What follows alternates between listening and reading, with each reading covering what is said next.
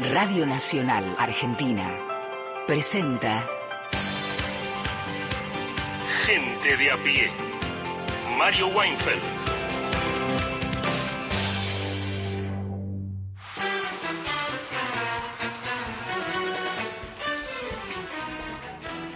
Hola, buenas tardes. Son las 3 y 8 minutos en el territorio de la patria, que como siempre te digo es bello y vasto. Y estamos por Nacional, Nacional Folclórica y más de 20 emisoras que lo cubren, que lo abarcan, que propagan en todo el espacio nacional. Y estaremos hasta las 5 de la tarde en Gente de a pie. Te prometemos un programa con diversidad, con recuerdos, con memorias, con cine, con recuerdos de artistas. El programa, nuestro programa del viernes contiene un cierto sesgo. Ahora se usa mucho la palabra. Antes. Antes uno salía a calle y podía no decir sesgo. Es más, uno, por ejemplo, cuando decía, vos tenés un discurso. Y un discurso no era que uno tenía una forma de narrar un hecho. Un discurso era algo que un tipo, por ejemplo, se paraba arriba de un cajoncito y decía algo. Es eso. Ahora no. Por eso Un relato, que era lo que le contaban los chicos. Ahora no, ahora el relato, bueno, el mundo ha cambiado, ahora hay sesgo. Sesgo directamente uno podía hacer, nada más. Yo conozco gente que ha vivido vidas interesantes, inclusive sin tener sesgo. Ahora no. Nuestro programa, por tanto, tiene un sesgo hacia la música, hacia el espectáculo, hacia la cultura popular en general y también tendremos algunos otros temas y aspectos para tratar. Hemos venido preparando este programa, este, estamos trabajando en eso, seguiremos haciéndolo no dudamos, lo deseamos y no dudamos que este sea un rato muy agradable, que pases con nosotros, nos interesa que nos acompañes, nos interesa escuchar lo que pensás acerca de todo prácticamente. Ponele, Mariana Fossati, ¿cómo estás? Muy bien acá con la, los puños llenos de verdades. mentira, mentira, Sí, sí, tengo, Bonavena. Eh, Martín Rodríguez. y uno se contagia. Una, une, se contagia. Solo tengo dos, dos datos, dos datos, dos números para decir. Uno es el 0810-2220870. Ahí nos pueden llamar, tienen 30 segundos para, segundos para explayarse todo lo que quieran. La si los atiende Héctor Larrea, más no podemos hacer. Además salen al aire en la radio pública. Exacto. Dicen lo que quieran, con amor, con respeto, ya saben. No piden canciones, porque eso recién sucede el próximo lunes, sí, si las piden, no las vamos a anotar, las vamos a anotar en el agua, las mm. canciones, en ningún lado. Y si no, si prefieren comunicarse a través del WhatsApp, 11 3 870 74 85. Hay mensajes escritos, que los leo yo. Sí. ¿Qué va a hacer? Está bien, es bueno. tus pedidos de canciones se disuelven como el agua en el agua. Anotá, quédate tranqui, sentate. ¿Me, ¿Me, puedo ir a pensar y vuelvo? No es mío como siempre. Si tiene alguna gracia, no es mío. Y si lo vas a criticar, tampoco lo critiques tanto hasta averiguar quién lo dijo. Beto Sola, buenas tardes, ¿cómo estás? Buenas tardes, Mario. Bien. Vengo con un sesgo de cansancio.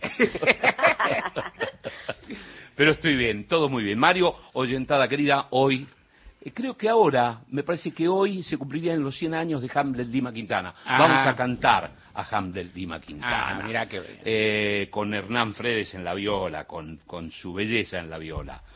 Vamos a conocer un tanguero de las orillas y después vamos a un coro insistente, porque es tiempo de sandrismo, Mario. Me parece muy bien que sea tiempo de sandrismo, estamos haciendo spoiling de nosotros mismos, está muy bien también, hagámoslo, y habrá tiempo para ensayar en la previa este tema, nos importa mucho, tiene, hay alta preocupación del conductor para que el coro puede tener muchas fallas, pero hay algunas que debería prevenir con ensayística, con esto. En fin, tratemos, procuremos hagamos lo posible de todas formas. Lorena Álvarez, buenas tardes, ¿cómo estás? Buenas tardes, oyentes, buenas tardes, compañeros. Eh, linda tarde, lindo día, y hoy voy a traer una remembranza, el recuerdo. Esta semana se fue Pepe Soriano, que para mí es uno de los actores fundamentales, no solo del teatro, sino de la cinematografía nacional. Está en una etapa importantísima del cine, que es los 60 y los 70. Así que eh, traer un poquito el recuerdo de ese gran actor que, que marcó varias generaciones, porque oh, falleció esta semana y uno pensaba que tenía muchos más años porque nos acompañó durante toda nuestra vida para muchos que tenemos 50. Hay mucho que ¿Por qué no? No sé cómo es. No, no, prestar no necesito, al revés. Yo no tengo, ¿eh? No, no, a mí no. no a, mí, a, mí no me. A mí, a mí no me. Claro, no, todos por tienen eso, 42 en esta no, mesa. claro, no. No. No, ojalá, no. En fin, no importa. Mariana Fossati, vamos a hablar inclusive de una cantidad de años más grande, aún, es verdad. aún que la de Lorena y aún que la del suscripto. Mira vos, complicado, pero todo hay. Por favor, Mariana. Divagaciones sobre el Año Nuevo Paisano. Es linda, no me digas la, la expresión paisano. Sabe que es lindo mi país. Sí, así es que sabe que es lindo mi país paisano, dice Beto. ¿Cómo dice? Sabe que es lindo mi país. Mire qué lindo Mire mi país lindo. paisano. Mire qué lindo mi país. Claro, ¿Cómo? Que Mire mire qué que lindo mi país paisano. Sano. Mire qué lindo como yo, Yo lo lo vi, vi, como, como yo lo vi. Sí, claro, bueno, la palabra paisano es, eh, es una palabra que alude a una hermandad, una cercanía y qué sé yo, y por algún motivo, si bien hay muchas formas de decirlo y cada uno da vueltas, ¿viste? Como, sobre todo cuando se quiere ser, este, ¿cómo decir? Eh, social, culturalmente correcto y uno no quiere eh, meter la pata y no sabe mucho, ¿viste? A veces eh, temblequean, digo, estamos hablando, cuando uno dice mis paisanos, yo digo la gente, bueno, la gente de los judíos, ponele, ¿no? O sea, aquellos que tienen origen judío, religión, ¿qué cómo es? No sé, tampoco me quiero meter, ya te voy a explicar por qué no tanto, pero en todo caso eso, la colectividad se dice, y sobre esto volveré, porque la gente tiene muchas colectividades, ¿viste? Pero inclusive hay más numerosas que las judías, largamente, unas cuantas. Ni, ni eh, sería interesante por ahí para el lunes me fijo, le tomo todo, busco la vuelta, cuántas colectividades más numerosas que hay un montón. Pero la colectividad, cuando uno dice, va, hablamos con la representante de la colectividad, es la colectividad judía y listo, tiene ese, ese lugar, ese don. Hay quien dice, otros dicen, bueno, ustedes, los, los, los, los- israelíes. La- hay a veces, con el tiempo se va sabiendo más, se va aprendiendo más. Es el año nuevo, es el año nuevo judío 5784, anoto y me macheteo porque esto es parte de lo que quiero contarte en confianza. No conozco mucho, conozco poco de las tradiciones que fueron las que son, las tradiciones de, de, mis familias, de mis ancestros, bueno, de la colectividad, de los paisanos, de los rusos, qué sé yo, hay, tantas palabras. Cuando no son agresivas, cualquiera se puede, ¿no? Cuando no son agresivas y tienen buena intención, ni que hablar los gentilicios, gallego, ruso, tano, es amable, bueno, bueno, según como sea, si se, si se dice con cariño, vale, y si se dice agresivamente, no vale, y listo, y es fácil diferenciar. Eh, muchos años, y un par de reflexiones, algu- algunas muy muy boleadas, ¿no? muy muy a la Bartola como para decir algo. Hay dos cuestiones, sobre todo las que me gustaría hablar, señalar algún punto a partir de esto. Bueno, se cumple el Año Nuevo Judío, hay gente que lo celebra, a todos ellos uno le desea que tengan una una, una linda festividad. El Año Nuevo es una festividad, ¿no? El Año Nuevo hay, hay días que son de, de reparación, hay, hay, hay, días, hay días que son de, digamos, hay, hay días que tienen el sentido de, el día del perdón, tiene otro sentido. El día del Año Nuevo es todo, es todo a favor, es todo lindo. Bueno, que lo pasen bien, que lo disfruten y demás, eh, a todos, y que vivan comunitariamente y lo vivan en un país que pasa a tener, y esto me interesa y va, va con esto de las colectividades, una característica que no es frecuente en el planeta y que, así dicho, simplificando, y ya por supuesto estamos abiertos a que la oyentada nos diga lo que quiera, y sin duda, por lo pronto soy judío de que nací, o sea, soy judío, soy estrábico, soy gordito, soy peronista, que yo, o sea, para el bullying estuve desde chico, digamos, viste, o sea, está uno uno nace formateado, qué sé yo, y uno conoce estas cosas, no he vivido, no he vivido temas tremendos, pero uno conoce inclusive la discriminación ¿cómo decirlo?, difusa que, que, que existe, ¿no? El hecho de que, bueno, que alguien te mire, que te pregunte, ¿ustedes qué hacen? Yo no, que, viste, aparte yo que pertenecía a una familia que como, a eh, que y- tendencialmente venía camino de ser agnóstica y muy laica, tendencialmente quiere decir que mi viejo lo era un poco, mis abuelos no, ¿no? Y, y yo más, y, y mis hijos son Goim, y se terminó, ¿no? Y se terminó el punto. Tengo cinco hijos Goim, ¿pues te das cuenta lo que diría, mi, lo que diría mi bobe? O sea, ¿no? Tres de la sangre de Weinfeld, dos de los ensamblados. Una calamidad. Hasta la sangre de Weinfeld son Goim, porque la mamá es Goim, ¿viste? Claro, las dos esposas que tuve en suerte también han sido Goim, qué sé yo, ¿viste? Bueno, entonces, con, es- con, ese, con ese plan y ese planteo y esa forma de vivir, desconozco mucho de esto, pero hay algo que sí está bien y que justamente, justo para no azotar, sino azotar, uno sí tiene en cuenta que, que en la Argentina las colectividades distintas han vivido con un grado de tolerancia eh, muy amplio.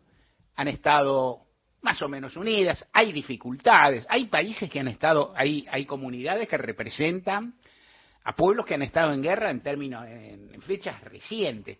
Igual eso no ha, no, ¿cómo decir? No ha enviciado de violencia la vida pública argentina. Se convive. Quiero decir con esto que no hay cerrazones, que no hay talibanes, que no hay este, personas muy, muy, muy maniqueas en todos lados. No estoy diciendo esto. Lo que estoy diciendo es que existe un clima muy permeado por creo yo, por los partidos democráticos nacionales y populares, por una cultura popular que ha habido, por un esfuerzo grande, la generación del 80 que no me cae muy bien y que por ahí no pretendía eso, pero la vida fue dando eso. Es, decir, que acá se llegaba y se convivía por aquello del crisol de raza, que era un objetivo que inclusive encastraba con eh, una visión de nacional que, que la gente tenía que hacerse nacional pronto, tenía que hacerse nacional. Y hacerse nacional en el primer sentido que hubo vivencialmente en la Argentina, en sentido mayoritario, por supuesto, nada de lo que se hace afecta a la totalidad de la población o a la totalidad de la población migrante, a la total, nada, pero la tendencia era, si vos te hacías nacional, quiere decir que vos dejabas de lado parte de los hábitos de tus países de origen y te empezaba a gustar el asado, jugar al truco, ir al fútbol, es decir, ¿no? Comer, o sea, había una parte distintiva que en Estados Unidos en general fue distinto, aunque la palabra que usan los yanquis no es tan diferente que melpot, ¿no? Que es el frasco, que es el tarro donde se la olla, donde se mezclan todos, que es más o menos, que el crisol de raza es más, digamos, es más lugonesco, pone, además de uno, uno de lugones y el otro de Petronas de Gandulfo, ponele. Pero de cualquier modo, había algo en común. Y ese, ese algo en común era te argentinizaba, te hacías argentino, aprendías a hablar con cierta velocidad, por supuesto, los primeros inmigrantes, el, castellano yo creo que es un idioma relativamente fácil y accesible, pero los primeros inmigrantes hablaban con acento, hablaban con dificultades, los cargaban, Martín Fierro se ríe de uno de ellos o de más de uno, y también los hijos de inmigrantes un poco no digo que se burlaran de sus padres, no es lineal, pero marcaban distancia con los padres y era, es decir, y la conservación de costumbres que existió sin ninguna duda, a mi ver, y acepto por supuesto, porque esto es, eso es una mirada muy costumbrista, qué sé yo, a mi ver fue menos intensa que en otros países, como fue en Estados Unidos, donde se conserva el día de tal cosa, ese, día salen todos los ascendientes de la comunidad armenia, salen los italianos otro día, en el padrino hay imágenes preciosas, pero acá las había, también las hubo siempre y de otras comunidades, las bolivianas luego, pero yo creo que tenían un tinte, o sea, las generaciones que se integraban acá vivían más acá, y había otro, vivía más la vida de los argentinos, y hay un punto que es eh, raigal en este aspecto, que es eh, la disposición constitucional y el criterio de formación nacional y de la patria, que las personas que nacen en la Argentina en principio son argentinos. Y esto el ius soli le llamamos los abogados, y antes que los abogados lo llamaban los romanos, que era gente más inteligente y, más divertida que los abogados, pero en todo caso, el ius soli que es el que nace, en un, o sea, lo que marca la nacionalidad es el lugar donde naces, no es tu sangre. El otro se llama ius sanguine, porque vos sos hijo de un francés, nacés donde te pinta, o, de un argentino, nacés donde te llevó el viento, y sos de esa raigambre que es la raigambre de tu sangre. En cambio, en este caso, no es así. Esto tiene que ver, vos decís, bueno, eso es una norma constitucional, importa, importa bastante, porque pasás a tener tu libreta de enrolamiento, ¿no? cuando se vota, votás, vas al colegio público donde aprendés ¿no? que no está fragmentado en colectividades, hay mucho eso. Había colegios de colectividades, por supuesto. Si vos me vas a buscar el detalle, lo vas a encontrar. Te pido, te sugiero. Simplemente un ángulo que es un poco más amplio. Había colegio de la colectividad judía. Aquí había. Por cierto, ibas y aprendías. ¿Yo qué pasa? Mi viejo no me mandaba, listo. O los, viejos de otros chiquitos, amigos, que sé yo, inclusive parientes míos sí los mandaban y esto también marcaba un plano de, de diferencias o de todo. Mis abuelos, entonces, ¿por qué no hablar de los abuelos, digo, de, la, de, esa generación de gente que vivió una, una epopeya, ¿no? Que uno lo pone a pensar, o sea, de mis abuelos, conocí solo a los maternos, mis abuelos maternos, personas que vivían en un gueto, en Rusia o algo así, más o menos, en Rusia, hablaban yiddish, no hablaban ruso, no sabían ruso, no se comunicaban en ruso. Eh, o sea, no hablaban el idioma de su país que al que odiaban, aborrecían porque los maltrataban, los perseguían, los vejaban, antisemitismo, entre otras cosas, y también una cuestión clasista, como la mona. Odiaban ese país. Eran judíos. ¿Qué hablaban? Hablaban yiddish. Y esto, eh, hay algo simpático, uno siempre comenta en los pasillos, me divierto, y esto me lo enseñó, me ayudó a entenderlo, a saberlo, por lo menos en la parte que me toca, y también acepto correcciones, observaciones de la oyentada, Sergio Viñeski, que lo teníamos acá, que sabía un poco más de la cosa de la colectividad que yo. Que porque, viste, todo el mundo empieza a saludar y dice, Yanato va, Yanato va. Yo digo, en mi familia no se decía Yanato va, ni a cañonazo.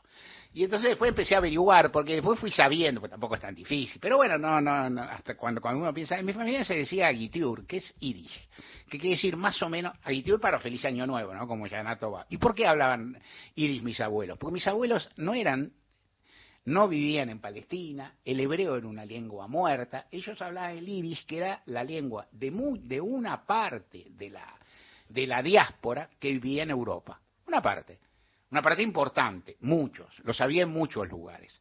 Ellos eran, hay algunas series por ahí ahora sobre Israel en Netflix, te cuentan, los había más oriundos de Europa de, de, Europa, los había más oriundos de Asia, los había de distintas vertientes, digamos, del judaísmo, nazis eran los más europeos, los más blancos, qué sé yo, los, eh, los sefaradíes venían de otro lado, ¿qué tal se querían? más o menos, como todo.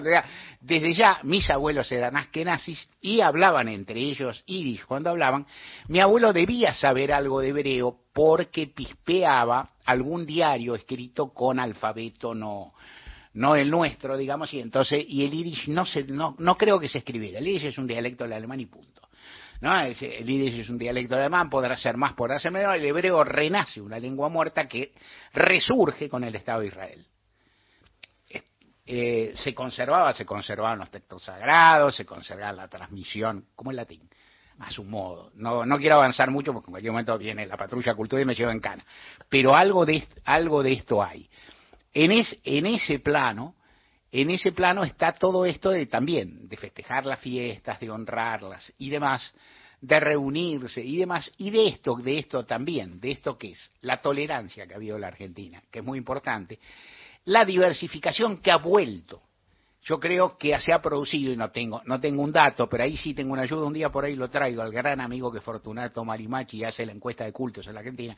Para mí ha habido un, un reverdecer, no sé si una resurrección, la palabra un reverdecer de las, las mini colectividades o las pequeñas colectividades, las subcolectividades religiosas, con síntomas evidentes, ¿no? con, síntomas evidentes de pertenencia, que se visten de un modo, que viven en, ¿no? que conviven en determinado barrio, que siempre, algún cositas más casatas menos pasó, pero con mucha más, que con mucha más extroversión acerca de la propia pertenencia. Esto existe más, existe por lo tanto, es decir, hay gente, yo me lo pregunto, Digo, yo en mi infancia no conocí, pero por el corte que podía tener yo por el target, yo no conocí judíos ortodoxos. ¿No? O sea, yo no conocí, porque mi familia era una familia nazi, mm, digamos, tirando progresistas, ponele, gorilas, pero tirando a progresistas, tirando a irse haciendo laica. Yo tengo muchos primos que no lo fueron de todas formas, primos hermanos, inclusive, y, primos segundos, hijos de primos hermanos que se fueron a vivir a Israel o que tienen mucho contacto comunitario, que no es mi caso. Pero en todo caso, ahí no había, entre nuestras, en, el mundo de nuestras amistades y en el mundo también de las amistades un poco que me marcó mi familia, que eran gente, que había unos cuantos, digo, las amistades de mi infancia había mucho más ruso que lo que después me tocó en la vida, porque después empecé a elegir yo, digo, y no estoy diciendo que soy un nazi vocacional, ni cosas por el estilo, estoy diciendo lo que pasa en términos estadísticos. Si vos terminás yendo a un colegio del Estado, digamos, resulta que te enterás, si vas a un colegio del Estado y no es en once, te enterás que, por ejemplo, que, que, hay más o menos dos chicos, dos rusos por cada 30 pibes, digamos, ¿viste? Y ahí, ¿qué haces? Guardo, le recuerdo, alguna vez Mario, le escuché a Mario Broderson, el judío por cierto, pero también una figura súper interesante y súper simpática, el equipo económico de Surruy, que él contaba que había comenzado su vida yendo a una escuela en once, y entonces creía que todos los chicos eran judíos, porque iba a una escuela pública, y después se mudó a cualquier lado, por ahí a Caballito, donde vivía yo, o sea, nada, en Caballito no había más, se había producido alguna, no sé, un bombardeo, no sé qué historia, y había otros. ¿Qué estoy, qué estoy queriendo contar con todo esto? Estoy queriendo contar con cierto ánimo y buena voluntad lo que es la vida de las colectividades en la Argentina, lo que es la forma en que se ha vivido, los niveles de tolerancia y que con, con que se ha estado. Y esto no quiere decir nada que no, que no tengo por qué agregar, porque no hay que ser tampoco tan insoportable de qué hizo la DAI en tal momento, qué hizo la AMIA en tal otro, qué hizo, me lo sé todo, lo conozco bien, no importa. Estoy hablando de la vida de los, de los muchísimos y muchísimas argentinas que vinieron a esta tierra, que convivieron con otros, que mezclaron, que, que, que viven en una, en una sociedad que es bellamente mestiza, más allá de tantas dificultades, y que es aquella en que me tocó vivir. Con estas salvedades y con toda la reserva del caso, Yanato va a quien le parezca, a Guitiur a quien le parezca, y buen fin de semana a todos. Recuerden que estamos en Facebook, nos encuentran con el nombre del programa, que hay un podcast en Spotify para volver a escuchar fragmentos de los programas ya emitidos, y en Twitter somos arroba gente de a pie AM. Gente de a pie. Hasta las 17. Todos los contenidos de la radio en nuestra web, radionacional.com.ar. Podcast, entrevistas federales, archivo Héctor Larrea y más, mucho más. Encontrá lo mejor de las 50 emisoras de la radio pública en radionacional.com.ar. Yo creo en nuestro producto. Yo creo en el talento argentino. Yo creo en mi país. CREAR es un programa del Ministerio de Economía para aumentar el crédito productivo de las empresas nacionales, con el objetivo de generar más valor agregado a nuestros productos y nuevos puestos de trabajo. Entra en argentina.gov.ar barra crédito argentino y busca el mejor crédito para tu empresa. Primero la gente. Ministerio de Economía. Argentina Presidencia. ¿Buscas un lugar donde estacionar en el microcentro? Déjanos tu auto. Lo recibiremos bajo las más estrictas normas de seguridad sanitarias. Cuidarte y cuidarnos es la prioridad. Estacionar en el garage más seguro del microcentro, Avenida Corrientes 677, a metros de la calle Florida, sobre el lado izquierdo de la avenida. Mario Weinfeld está en Nacional, la radio pública.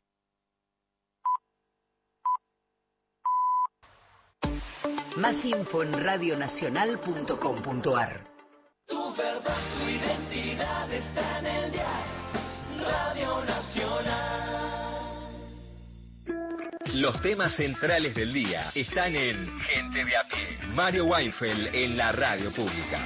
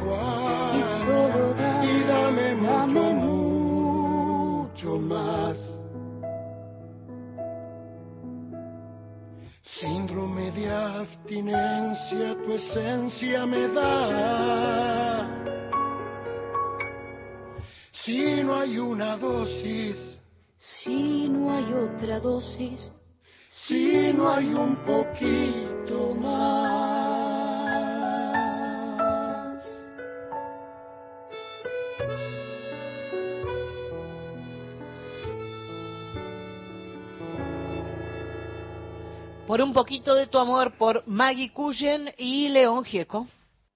Todas las tardes, de 15 a 17, gente de a pie, Mario Weinfeld,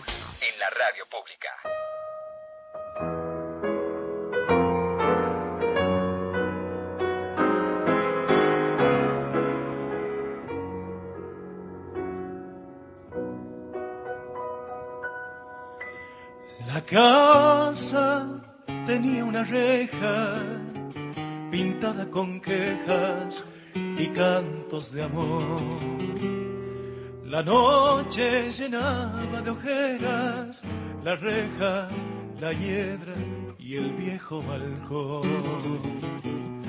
Recuerdo que entonces reías si yo te leía mi verso mejor. Y ahora Pensaba en una casa de abuelos y para mí eh, esta es la casa de mis abuelos. Y hoy voy a hablar de Pepe Soriano. Pepe Soriano falleció esta semana él seguía viviendo en la misma casa donde había nacido, que era la casa de sus abuelos. Y me imaginaba que, que este tango, no sé por qué, le podría haber gustado. Eh, una de las cosas más insólitas en esa misma casa, él tenía, eh, tenía blindada una pared, una cosa maravillosa. Una de sus paredes estaba, eh, estaba con un blindex y decía, aquí fue la partida. De eh, es una de las pocas paredes que había quedado original de la casa natal. Así que me parecía un recuerdo hermoso. Un hombre que trabajó en cine, en teatro, que en los últimos años le, le hicieron, había estado muchos años sin aparecer en tele y en- en- entre el 2018, que había vuelto al teatro, daba reportajes. Y él, de los últimos, del año pasado, hubo uno en especial muy afectuoso, muy amoroso del periodista de espectáculos Luis, Luis Bremer. Eh, Luis le hizo una nota un año hace. Y se metió en un secreto, uno de los mejores secretos de Pepe Soriano. ¿Lo escuchamos un segundito? Pues yo recuerdo todos los trabajos que he visto de usted, de hace un tiempo a esta parte, digo, desde Mi Bella Dama, El violinista en el tejado, Ay, este, El Padre, que es un trabajo enorme, visitando al señor Green, bueno, La Laguna Dorada. Hay un conjunto de trabajos que ustedes lo definen su intensidad, su profundidad y su amor eh, por el teatro. Pero puede ser que en un momento fue bailarín de revista cuando empezó. Sí, este, sí, sí, sí. En el año 1950 y principio del 55, yo trabajaba, era el último orejón del tarro, esa es la palabra, en el Teatro Municipal General San Martín, que funcionaba en el lugar donde funciona ahora, pero no en este edificio, era el edificio viejo, era un muy buen diseño y muy lindo teatro. Un día eh, estábamos trabajando y alguien que yo amé y amo, porque es más que querer a alguien, Osvaldo Miranda, Osvaldo me dijo, mira, acá para que puedas tener un lugar mejor, se va a tener que morir algunos, porque somos 40 en la compañía. Qué Claro, reflexión. Claro, era por escalón. Andá el jueves a ver a un señor que se llama Tiberi en la calle Paraná, en el Teatro Comedia, y anda de parte mía. Le digo, ¿para qué nada? Anda. Bueno, fui el jueves, me recibió un señor muy elegante con guantes de gamuza blanco, un bastón, y me dijo, perdóname, ¿y vos qué sabes hacer? Dije, bueno, yo estudié con el maestro Curiel Cabanilla cuatro años. Me dijo, no, no, no, arriba del escenario que sabes hacer. Dije, no sé, eso me mandó Valdo, sí, sí, me dijo, no, no hay problema. Empezás la semana que viene. Bien. Y estuve un año, un año trabajando con gente gloriosa del mundo de la revista, don Marco Caplan, Pedro Cuartucci, Elena Lucena. Todos ¿quién grosos, todos grosos, todas leyendas del espectáculo y del teatro de variedades. Un hermoso reportaje que podemos encontrar en YouTube donde un periodista se toma su tiempo, sabe de lo que habla, le pregunta y le saca unos recuerdos extraordinarios. Lo pueden encontrar, eh, lo pueden encontrar, así que lo buscan en la plataforma y está. Eh, Pepe Soriano, un trabajador de la, de- del de- de la cinematografía, del teatro, de las tablas, parte fundamental del cine de los 60, eh, ha trabajado con los mejores directores, de hecho, ha trabajado en, en la primera película que hace Juan José eh, José, que es Tute Cabrero. Eh, hace un par de columnas atrás nosotros hablábamos del trabajo eh, en el cine y hablábamos justamente del, del trabajo y la oficina en los 60, los hombres alienados, eh, esa presión, esos, esos ambientes cerrados. Y en esta película hay una disputa, hay uno que debe ser despedido y se deben elegir entre ellos. Una película Sí, algo, algo comentamos ayer con Migue al respecto de esta peli, pero bueno, viene sí, a cuento todo lo mismo. Eh, Todo porque aparte lo voy a enlazar con otra cosa. En realidad esa película no iba a ser, o sea, eh, Juan José no iba a filmar esa película, Ah. sino que iba a ser eh, una película eh, basada en un libro de Roberto Ward. Pero tenía un conflicto con los derechos y le acercaron esta historia maravillosa. Pepe Soriano, íntimo amigo de Juan Carlos Genet, lo recuerda siempre, habla de él maravillosamente. Y no solo es parte de, de esa película, sino que a los dos años filma junto a Raúl de la Torre, Juan Lamuglia y Señora, una película extraordinaria donde él se lleva el cóndor de plata junto a Julia von Grolman. Recordemos que el cine de Raúl Serra- de Raúl de la Torre es un, es un, es un cine muy eh, de dramas burgueses. Y esa película es extraordinaria porque acá es alguien que es pobre y a través de su trabajo logra tener un- un- una buena vida. Y su mujer, que es una mujer de, de, de alcurnia, venida menos, vive una vida muy amargada junto a él. Es impresionante el final de la película y en el instante tienen como monólogos donde no hay luces, quedan ellos solamente hablando y exponiendo y mientras él expone que lo único que quería, un chico pobre, que lo único que quería era tener plata, porque con la plata iba a llegar, ella expone que él le da, ella le daba vergüenza salir con él porque era chillón, por cómo estaba vestido. Es una película extraordinaria que también habla de- del matrimonio, de la, eh, de la visión de los 60 de los matrimonios y todo esto. Pero la gran película de, de esos años, en lo particular, en lo personal, creo que es eh, Patagonia Rebelde, 1974. Una película que costó muchísimo, no solo filmarla, sino que en el momento del estreno fue todo un conflicto, fue prohibida y tuvo un estreno recién en 1984. O sea, llegada la democracia volvió a los cines y rápidamente pasó a la televisión. Cuando se estrena en televisión fue todo un... En ese momento fue, como eh, muchísimo rating, mucha gente queriéndola ver y es una película muy vista además porque son los años de la videocasetera, uno podía ir alquilarla. Y la Patagonia Rebelde increíblemente estaba en el top de entre ET eh, los Gremlins y la Patagonia Rebelde, una película que, te, que la veías en familia porque aparte aprendías de toda una etapa que estaba absolutamente oscura. Su personaje, Schultz, increíble. Otro dato que no es menor, en su velorio fue muy lindo verlo a Luis Brandoni, irlo a despedir. Eh, fueron compañeros no solo de Tute Cabrera, sino también de la Patagonia Rebelde. Me parece que son parte de ese cine, Walter Vidarte, Luis Politi, de todo un grupo de actores que fueron fundamental para la cinematografía 60 y 70. Eh, pero hay otra película que se estrena en 1976 que también corrió poca suerte, básicamente porque llega la dictadura, que es No toquen a la nena. No toquen a la nena es otra película costumbrista.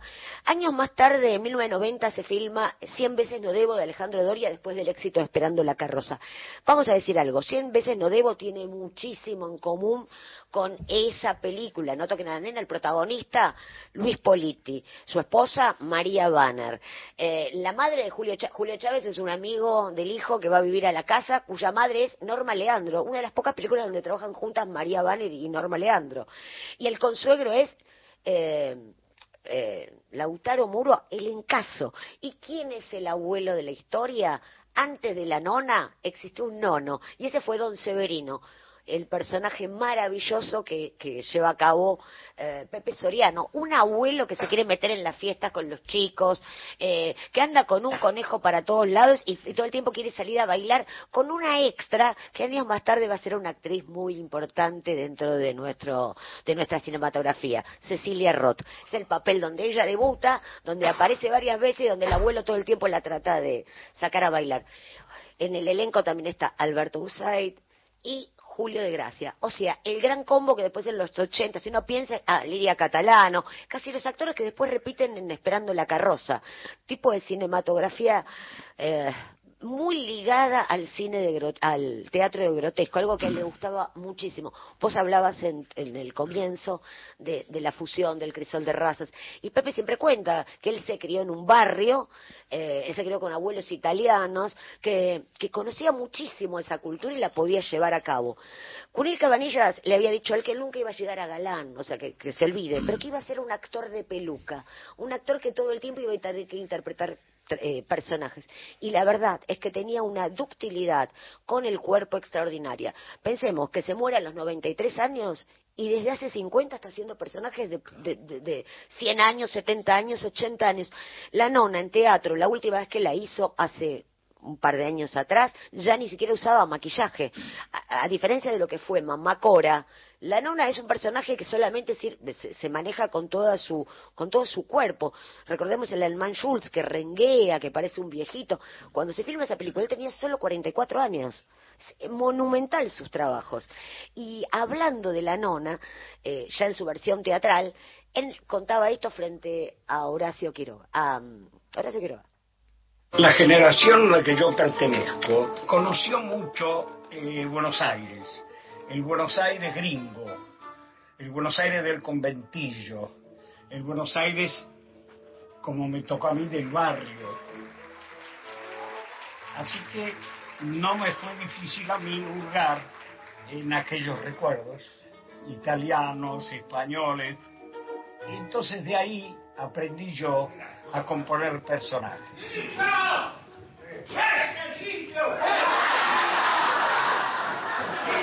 Esta obra tiene en principio una intención de risa que en general no falla.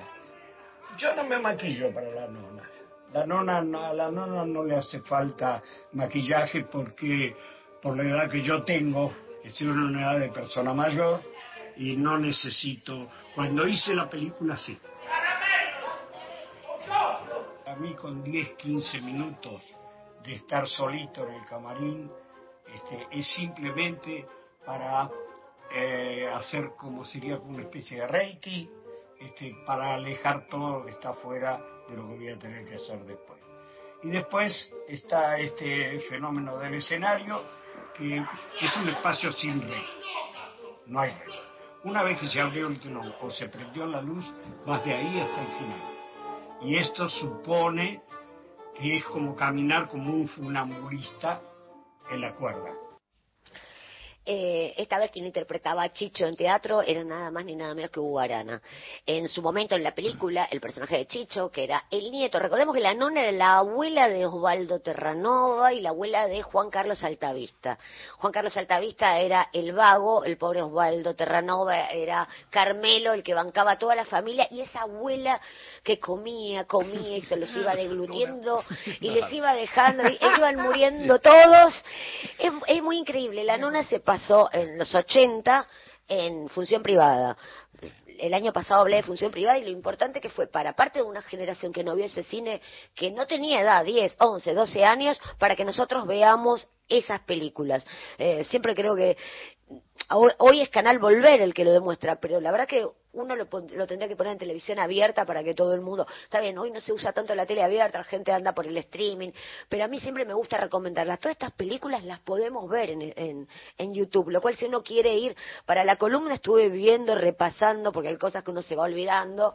Eh, y, y recordabas algún, bueno, fui y lo busqué y por suerte encontré mucho material de Pepe Soriano, inclusive eh, el Loro Calabrés, la obra teatral que él hace durante su exilio interno, recordemos que en 1976 llega la dictadura, muchos de sus compañeros emigran a, España, emigran a, México, a Venezuela, al Gran Stiebel, él se queda. Y lo que hace es, tenía que ganarse el mango, tenía dos pibes, una mujer, una vida que mantener, y lo que hace es agarrar el auto prestado e irse con, con un panadero que tenía amigo, un conocido, y empezar a hacer esta función, esta, esta obra de teatro en pueblitos chiquitos. ¿Por qué en pueblitos chiquitos? Porque había un solo cana, había una comisaría que no ni siquiera lo reconocía bien y él podía ganarse el mango en, pequeño, en pequeños teatritos. Esa obra que yo no la pude ver por edad, pude encontrarla y la, la podemos ver, fue un rescate de Prisma. Prisma que hace un trabajo maravilloso eh, en el 2003 un programa especial en Canal 7 donde él llevó a cabo ese unipersonal. Así que si alguien quiere ver el, Loro, el Loro Calabrés, eh, lo, también lo encuentra. Pero si hay una película que este año cumplió justo 50 años y es un, una gran pincelada de, de es, un, es un gran fresco sobre la vida, sobre los límites, sobre las cosas que uno quería transgredir y no podía, es La venganza del Beto Sánchez. Una película extraordinaria donde hay también un, reparto maravilloso y decidí extraer eh, un fragmento donde está con su maestra. Su maestra es nada más ni nada menos que China Zorrilla.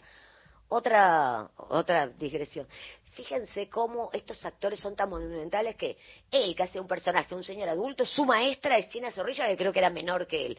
Pero el tema de la, de la ductilidad eh, corporal de esos años, de afearse, de no tener miedos, él siempre recuerda grandes actores, él admiraba muchísimo a Alfredo Alcón.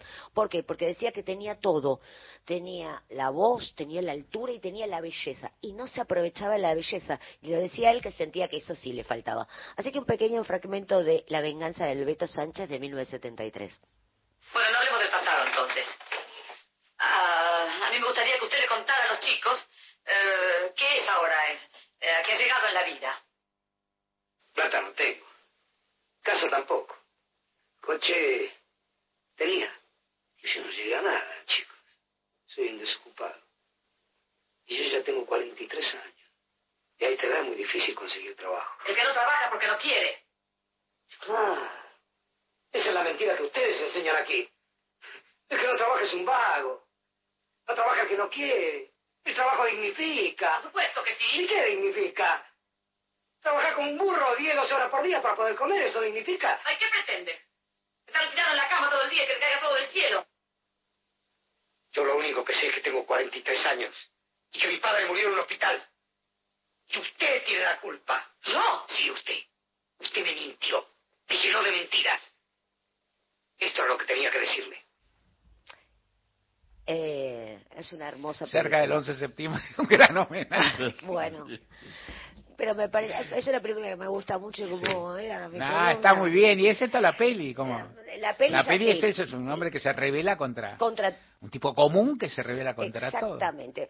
También podemos encontrar, lo podemos ver en Pubis Angelical, en Cohen versus Rossi, una película muy graciosa donde él hace de papá de, de Adrián Suar y y cuyo contraparte vendría a ser Alfredo Alcón que hace de un abuelo travesti.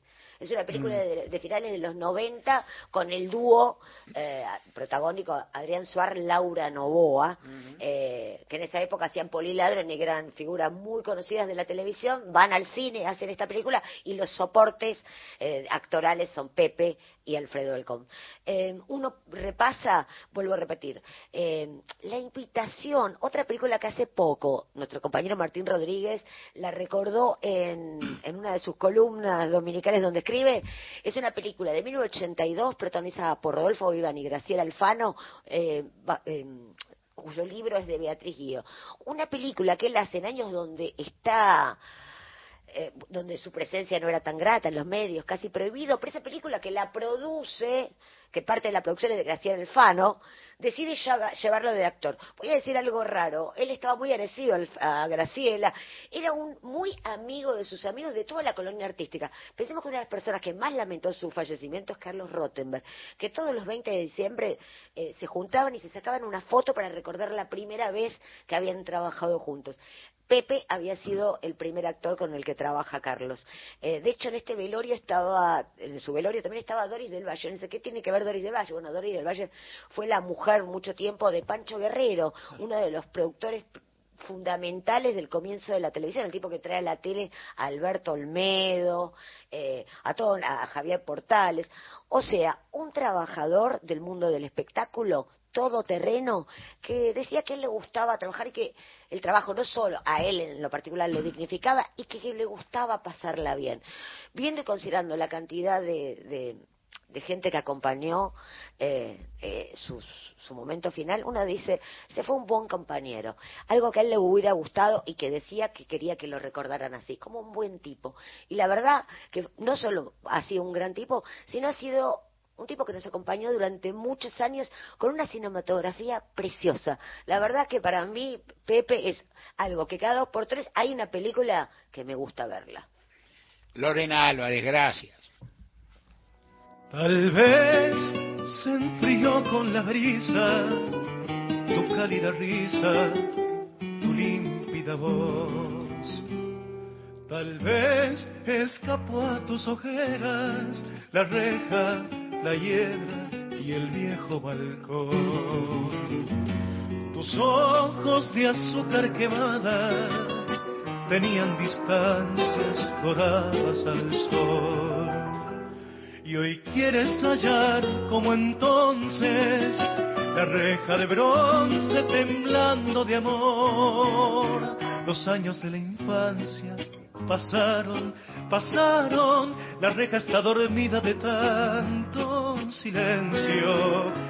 Y en aquel pedacito de cielo se quedó tu alegría y mi amor. Los años han pasado, terribles, malvados, dejando esa esperanza que no ha de llegar. Y recuerdo tu gesto travieso después de aquel beso robado al azar y recuerdo tu gesto travieso después de aquel beso robado al azar. Toda la información y el mejor análisis en Gente de a pie con Mario Weinfeld. Viernes. Todos los días. Nacional la radio pública. Cada vez que miras para atrás, ves las cosas que marcaron tu vida. Familia, amistades, vecinas y vecinos del barrio, compañeras y compañeros de trabajo. Y si miras bien, también vas a encontrar una radio que te acompañó y te va a seguir acompañando. Porque queda mucha vida por vivir y muchas marcas por hacer. Radio Nacional, marca país. Nacional Digital. Una señal. Todas las radios. Escúchala en nacionaldigital.com.ar. La tarde se escucha en Nacional. La radio pública.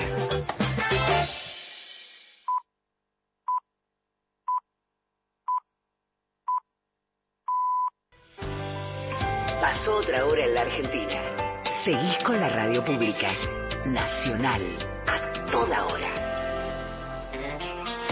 Mario Weinfeld y un gran equipo hacen gente de a pie. Por Nacional. La radio pública.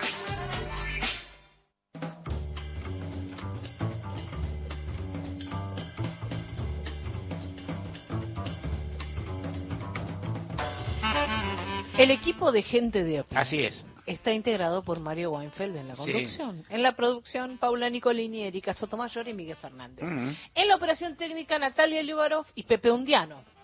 silencio. Muy bien. No vino nadie. No. Ha ¿O una- cobraron muy bien y se fueron de vacaciones un día antes?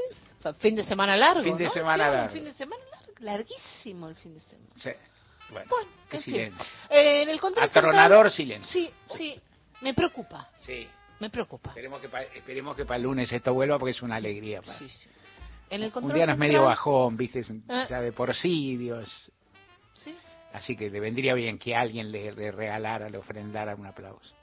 Nosotros, nos- nosotros, nosotros somos, nosotros nosotros, somos, mira, nosotros somos es- profesionales. Es un poquito, ¡Bravo! Es un poquito nomás. Basta, Bueno, por- basta. continúo. Sí, continúa. Ahí uno aparece, un poquito.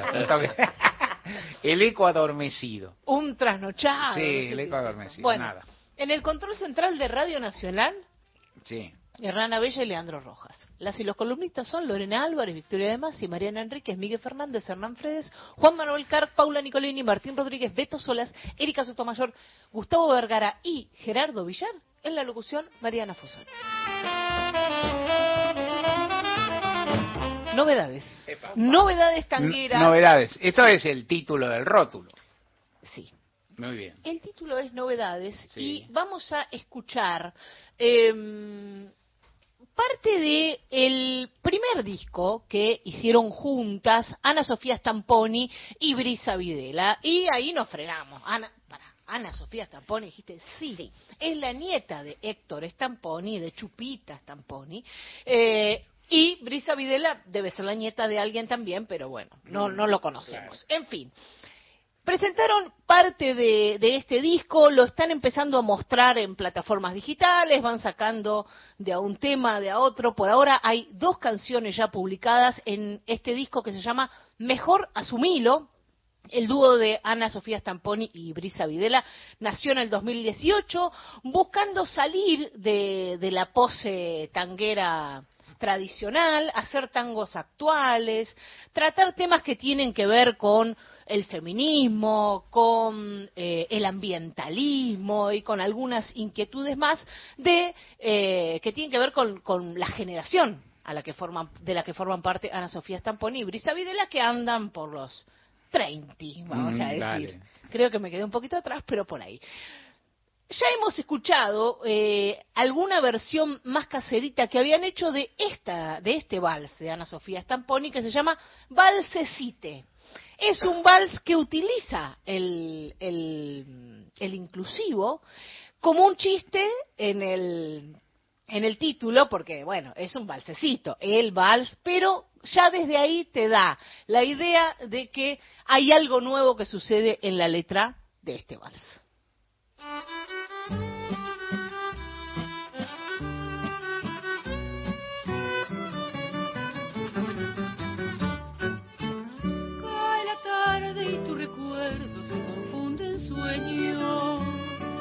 Abismo azul se tiñe sin un lienzo donde colocar el tiempo y el silencio y los besos que no nos supimos dar. Vas corriendo pero el tiempo se te escurre inquieto. No hay camino que no puedas desafiar. Les amigues, el trabajo y la casita, pero el río siempre encuentra su lugar. Encontrar el camino hacia la libertad, pero cuando buscas mucho nada de encontrar.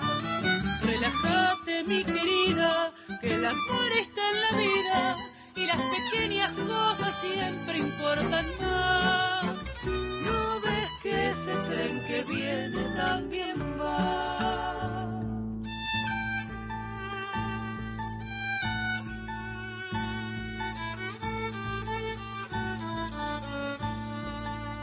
No te aflijas si un recuerdo te confunde en sueños, si el abismo es verde y tiñe tu silencio. Es que estás cambiando el tiempo con tus besos, eligiendo amar sin miedo a fracasar. suavemente el pensamiento. No hay madejas que no puedas desarmar. Avanzando despacito, vas cambiando tu destino y se construye y deconstruye sin parar. Busco encontrar el camino hacia la libertad. Pero cuando buscas mucho nada de encontrar.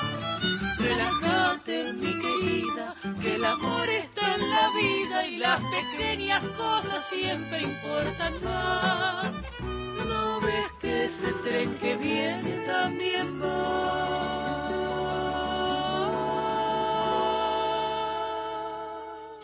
El dúo de Ana Stamponi o Ana Sofía Stamponi y Brisa Videla hacían Balsecite, letra y música de Anita y, y, bueno, le decimos Anita. Ana Sofía Stamponi. Ana Sofía Eh, Stamponi, le decimos y, Anita y esto es parte de su primer disco que están mostrando de a poquito. Así que si quieren, las buscan en las redes y ahí va a aparecer tanto este balsecite como otra de las canciones, otra de las nuevas composiciones que se llama Mejor Asumilo. Ajá, está bien. Sí. Asumile. Asumile. no, no, asumilo nomás. Asumilo. Brisa, lindo nombre. Brisa, hermoso, hermoso, Hermoso. nombre. Sí. Qué lindo nombre. Y linda, linda novedad. Daría para más. Y Fue bueno. semana corta esta. Pero mm, este es una consigna no sé. como la La, publicidad. la que viene vamos a esforzarnos en colocar otra. En. Va- voy a pensar. Sí, La- para la que viene prometo pensar. una tormenta de ideas. Algo entre- raro. Sí, una tor- Algo difícil. Correcto. ¿No? Esperamos. Inauguramos el gasoducto Presidente Néstor Kirchner, con cientos de kilómetros de acero en manos de miles de trabajadoras y trabajadores. Se construyó en tiempo récord la obra de transporte de gas más grande de los últimos 40 años. Energía que nos permitirá ahorrar divisas, expandir nuestro desarrollo, nuestro federalismo, nuestra soberanía y nuestro orgullo nacional. Gasoducto Presidente Néstor Kirchner. Mueve energía, mueve al país. Ministerio de Economía, Argentina Presidencia. Ese bebé lloraba, se movía, era vital, ese bebé no estaba muerto. A Mónica le dijeron que su bebé murió tras el parto. Ella sabe que no. Si por diferentes motivos fuiste separada de tu hijo o hija cuando nació, no estás sola. Podemos ayudarte. Comunicate con la Comisión Nacional por el Derecho a la Identidad. 0800-222-266-234. Mamás que buscan. Secretaría de Derechos Humanos. Ministerio de Justicia y Derechos Humanos. Argentina Presidencia. 144, la línea gratuita de contención, información y asesoramiento para mujeres en situación de violencia en sus diferentes formas. 144, en todo el país, los 365 días del año. WhatsApp de oyentes. WhatsApp nacional 11 3 870 7485. Ombú, inversión tecnológica en calzados de seguridad. Ombú, caminamos el futuro. Calzados Ombú, nuestro liderazgo a tus pies. De lunes a viernes. De 15 a 17, Gente de a pie, con Mario Weinfeld.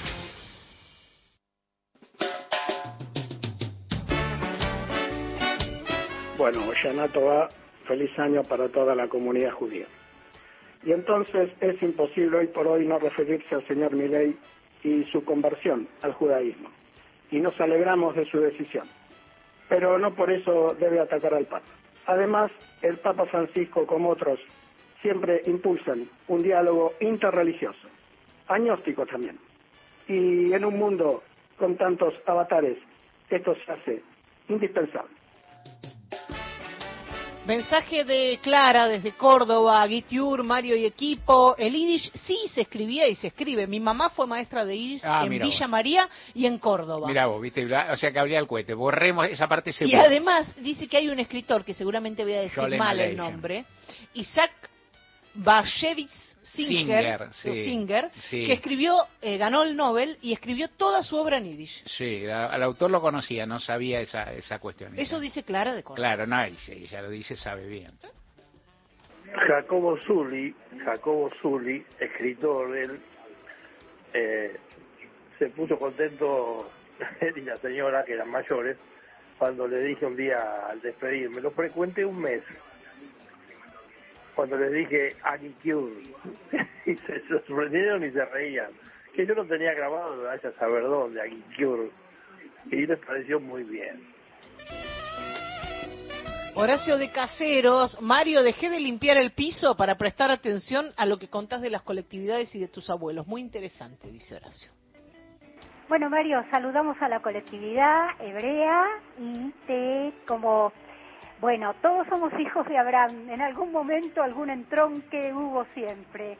Este, eh, bueno, así que feliz año nuevo. Eh, gracias, mi nombre es Ana. Cristina de Río Grande, Aguitiur, Mario, hermosa editorial como siempre. Abrazos a todos. Sí, buenas tardes, eh, Wanger. A ver si este me podés contestar. ¿Me decís cuántos años cumple la colectividad hebrea, los judíos? Este, hoy a las 5 de la tarde empieza el año nuevo. Y desde ya te saludo, voy a la colectividad judía. Shabbat Shalom. Un feliz año. Sí, 5.784 y no me hagas remontar más en los diarios figura, que yo, pero esto, esto es, esto se celebra, mucha gente se pone contenta, es más, ¿no? Es decir, se ve que lo- los paisanos tenemos capacidad de ahorro, o sea, habremos capitalizado, no, no, que no se diga, ese chiste lo puedo decir yo, porque otros sonamos. Alejandro de Flores dice, eh, buenas tardes, Yanato va. Eh, no sé cómo se escribe, pero así lo escriben mis amigos del grupo de WhatsApp que tengo Sí. de pintura. Estoy aprendiendo a pintar, dice Alejandro de Flores, que manda saludos a todos. Y mm, acá un mensajito de Isabel. Dice, como diría Jorge Ginsburg, es judío, pero no parece.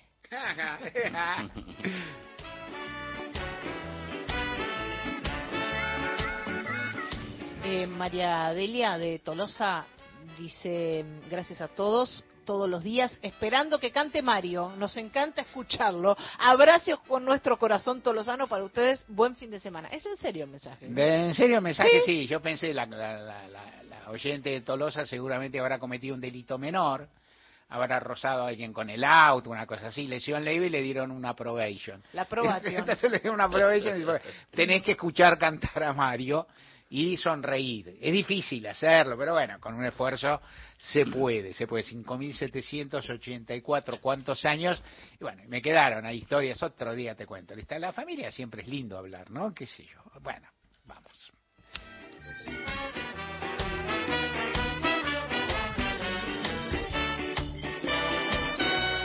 Hernán Pérez, buenas tardes. Buenas tardes. ¿Cómo estás? Bien. ¿La viola? Bien templada, tranca, ¿no? Bien. Normal. Y la, y la séptima cuerda que siempre... Es, está bien también, ¿no? Airosa. ¿Cómo? Airosa. Airosa, está bien, airosa, airosa, como la flor de la canela, pone. Claro. Exacto, y está bastante bien. Beto Solas, tema musical de hoy, dijimos Hamlet Lima Quintana. ¿eh? Sí. 15, de febr- 15 de septiembre de 1923, eh, poeta, autor, periodista, autor de zambas maravillosas, Zamba para no morir, que la hemos hecho. Hoy vamos a hacer La Amanecida.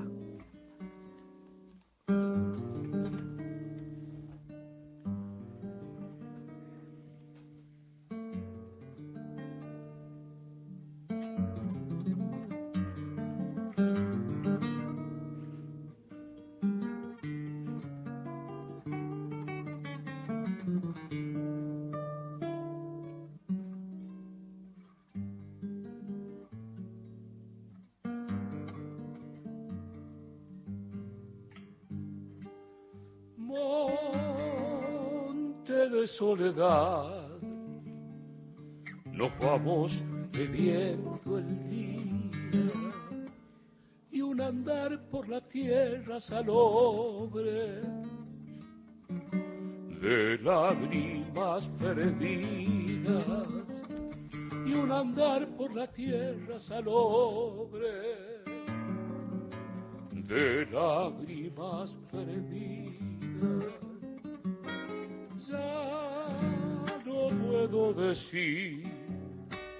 Que el viento expande horizonte ni acercar la mañana a mi boca.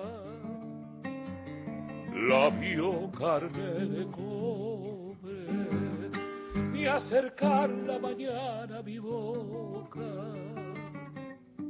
La vio carne de cobre. Un sobre el vacío del sol y esta samba que canta y me nombra. Me llora entre las manos y esta samba que canta y me nombra. Tiene un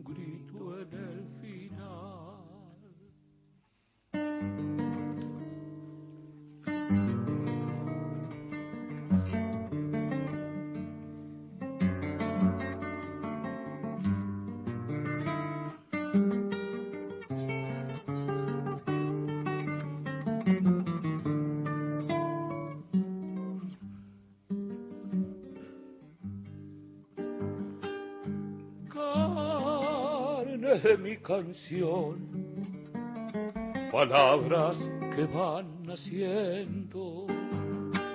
Voy al ser de mi tierra aceituna, silbando como el viento. Voy al ser de mi tierra aceituna, silbando como el viento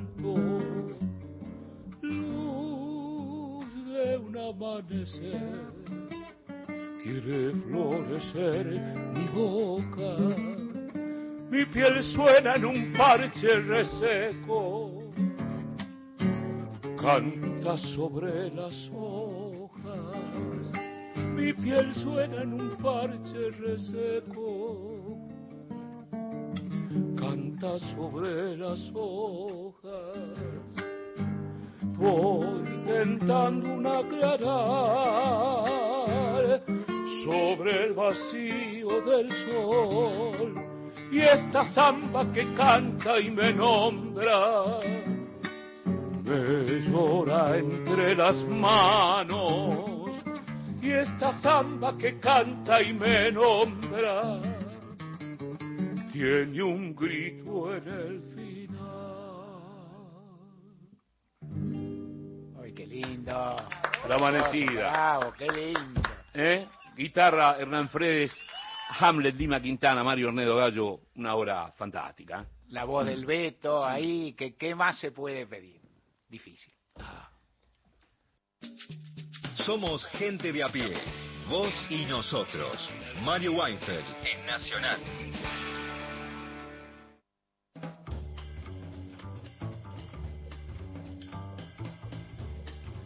Un toquecito más sobre Osvaldo Soriano, que, merece esto y mucho más, y Miguel Fernández agregando algo. Ayer mencionamos a la pasada y preciosa columna de Lorena y siempre nos quedaremos cortos. Miguel. Sí, no, hablábamos ayer también, Lore hablando de Pepe Soriano, me quedaba esa idea de, del pensar a partir de lo que ella decía. Eh, de esa imagen de, siempre una persona mayor. Lo hablábamos ayer cuando con Tute Cabrero, eh, hace el personaje del, grande, el que tiene miedo de quedarse sin laburo, y él tenía 39 años nada más. Era, súper joven y ya siendo ya transformado, completamente fundido con un personaje de una persona mayor que es de alguna forma de lo, de lo que se lo ha conocido. Y esa idea de del no ser el galán.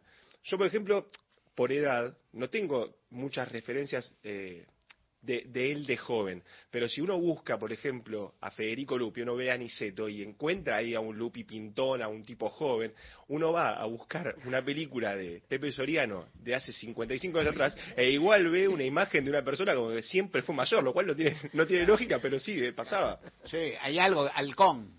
Halcón era, Halcón siempre fue pintón, como, claro. Lupi. Halcón era pintón, era todo. Y Halcón no se disfrazó mucho de grande, que yo de grande era pintón, pero los años le pasaron. Digamos, era un tipo súper buen mozo, pintonísimo, pero tenía un momento de juventud extrema que yo, bebán. Exacto. ¿no? Claro, galanes argentinos, tipos, como diría Mariana Enríquez, apuestos, ¿no? pero, pero Isoriano era eso, ¿no? Era ese, ese, ese don, ¿no? O sea Y si uno mira la invitación, tienen la misma edad, eh, Rodolfo Bebán y Pepe Soriano. Y Pepe Soriano es el suegro en la película. o sea, es una cosa. Y un suegro como un señor grande, compadre, y él un tipo joven, y tenían la misma edad. Impresionante. Pienso también ahí, vinculando, por ejemplo, con el exterior, con algunos actores que, que han sido reconocidos a nivel internacional por, por talento, no necesariamente por pinta. Lo vinculaba, por ejemplo, con Philip Seymour Hoffman, un actor, el, actor de Capote, una persona que, que podía protagonizar y podía encabezar una película sin ser necesariamente alguien que tuviera toda la pinta, ¿no? Algo que, que bueno, Pepe Soriano aprendió y, mostró. Uno ve cualquier película, uno ve Asesinato en el Senado de la Nación, ve eh, La Patagonia Rebelde, y lo ves completamente transformado con solo un par de, gestos, con un par de movimientos. Lo ves una persona que se funde, que desaparece completamente en cada personaje, y eso es lo que hacen los grandes actores. Yo le pediría a los dos, y no me acordé antes, y me excuso, pero no me acordé antes, digo, porque sabíamos que que íbamos a estar hablando de eso y me acordé ahora, hay alguna entrevista que yo le leí a Soriano en la cual él contaba que en un momento le costaba despegarse de sus personajes en teatro en particular. Porque claro, en cine vos lo vas componiendo, lo vas haciendo de apuchos, el cine aparte, bueno, usted sabe mucho más que yo, pero se va montando, a veces ni siquiera seguís el...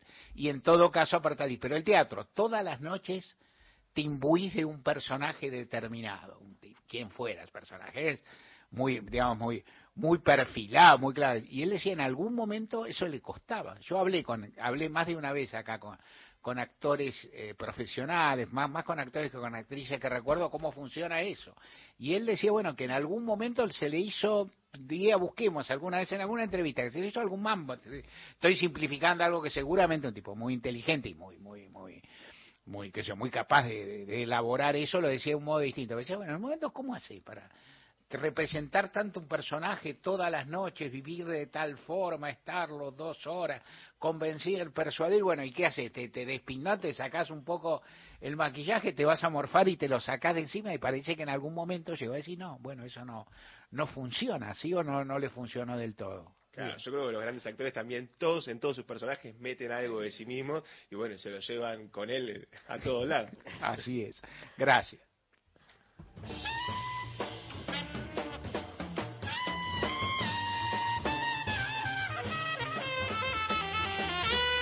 Vamos ahora a las noticias de las cuatro y media de la tarde con el servicio informativo de Radio Nacional hasta las cinco. Seguimos con ustedes en Gente de a pie por AM870 por Radio Nacional Folclórica y más de 20 emisoras de todo el país que forman parte de la cadena de Nacional. Entrevistas, columnas, debates, análisis en la tarde de Nacional. Gente de a pie.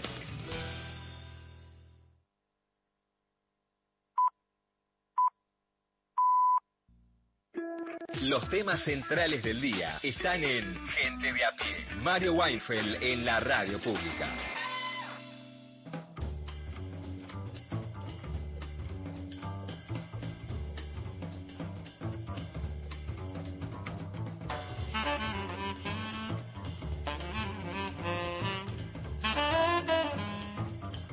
Seguimos acá en Gente de a pie. Llega el momento, la columna de Beto Solas. Te escuchamos.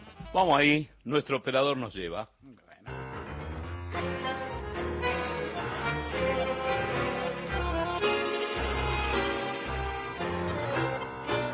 Che, madame, que parlas en francés y tiras ventolina dos manos, que tomas el champán bien frappé y tenés gigolo bien bacán Joven voz de tango, reversión a Muñeca Brava de Enrique Cadícamo y música de Luis Vizca. Escuchemos. Sos el trianón, el trianón de Villa Crespo, mi longuerita juguete de ocasión.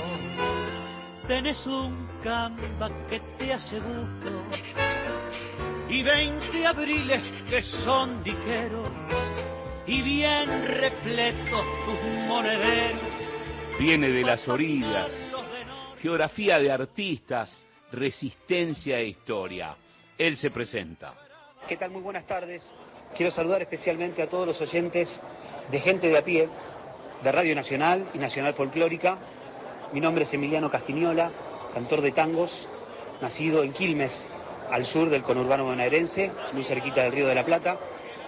Y para mí es un placer poder compartir un ratito, unos minutos de radio junto a ustedes para repasar un poco de mi vida con el tango, con la música y con el canto.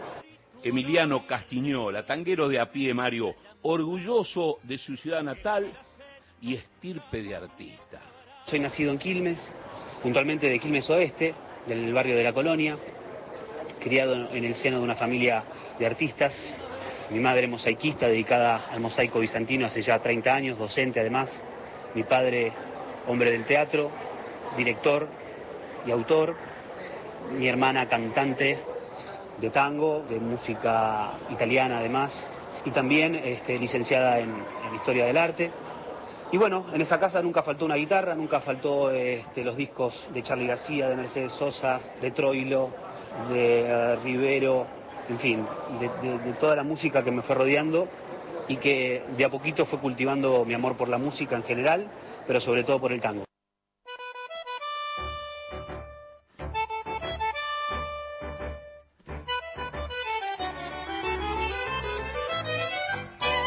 La milonga de la colonia de Gustavo Castiñola, papá de Emiliano Castiñola, que le canta a su barrio. barrio La Colonia del otro lado de la vía, en donde aún se respira de tilos un fresco aroma. No vaya a creer que lo digo por darme dique ni en broma, es que me encanta la zona y el lugar donde he crecido. Antes fue cuna de taita, al menos eso me cuenta. Cantor de buen decir, Emiliano Castiñola, le pregunté, Mario, quiénes lo influenciaron en el canto, sus referentes, y si antes él, eh, antes él escuchaba otras músicas, esto respondió.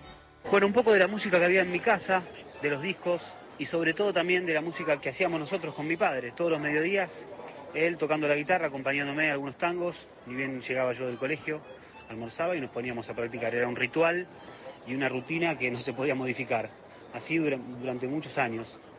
Eso fue un poco mi formación y también mi aprendizaje de, de escuchar otras músicas, ¿no?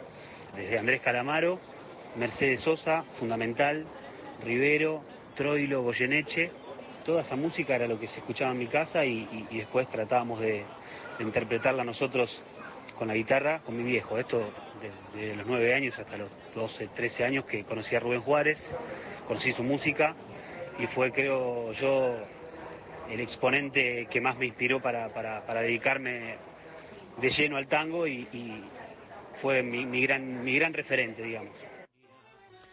El cantor del barrio La Colonia, Quilmes, con Urbano Sur, tercera, tercera sección electoral, Mario, ¿eh? relata también sobre su formación en el canto. Bueno, he pasado por varios profesores de canto eh, a lo largo de, mi infancia y preadolescencia, varios de, zona sur, hasta que ah, más o menos en el año 2010 di con la profesora que hasta el día de hoy, bueno, sigo consultándola y seguimos trabajando juntos. Se llama Mirta Arrualichi y trabaja en la técnica del canto lírico. Y bueno, eso fueron, básicamente fue mi preparación durante todos estos años desde, desde lo vocal, desde la técnica vocal. Emiliano Castiñeira, Castiñola, no Castiñeira, Castiñola, Beto, eh, cuenta sus primeras actuaciones con el tango, sus grabaciones y también su proyecto presente. Bueno, mis primeras presentaciones ante el público fueron allá por los años 96, 97, de la mano de guitarristas quilmenios, por ejemplo el maestro Alejandro Lee.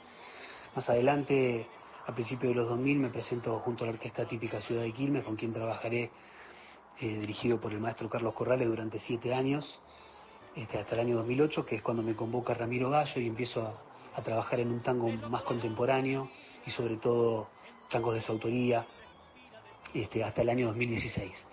En el 2017 es cuando presento mi primer disco solista en la ciudad de Quilmes y dirigido musicalmente por el maestro Oscar Delía. Y más adelante vendrán las giras junto a la orquesta típica Susí, el quinteto Elegante Sport de Julián Caeiro, el quinteto La Grela, recorriendo un poco también el circuito milonguero de, Buenos Aires, del interior del país y del mundo, haciendo giras por diferentes ciudades de Europa, Latinoamérica y también Asia. Lo que viene es un proyecto en conjunto con el maestro Horacio Avilano y el trío fundamental que seguramente se dará a conocer en los próximos meses.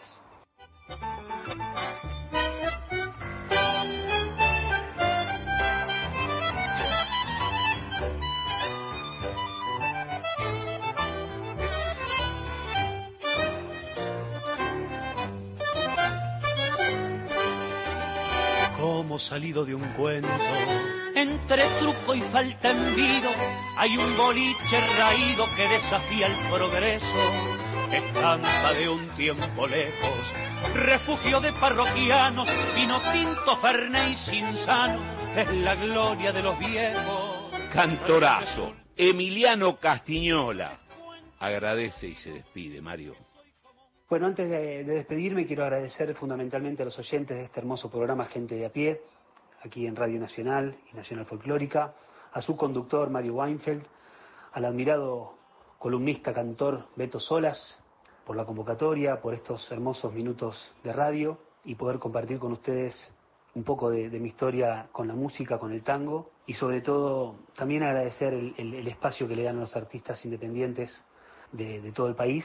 Y mmm, los quiero dejar con mi versión de un tango de Arturo Galucci y Yarabí, Fogón de Huella. Hasta la próxima.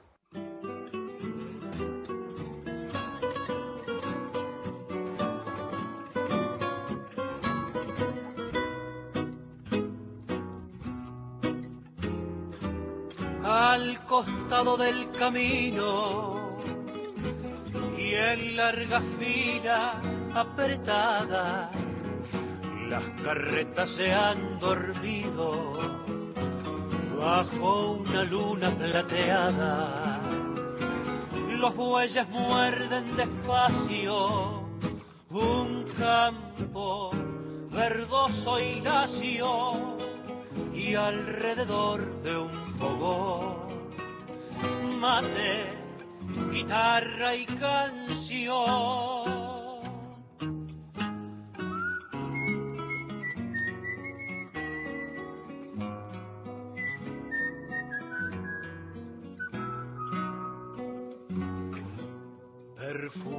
pasto, olor de tomillo y sombras de sauces en tarde de sol, gorjeos y nidos sobre un espinillo, son cosas que tengo teniendo tu amor, pensando en tus ojos se acorta el camino, pensando en tus besos me apuro en llegar.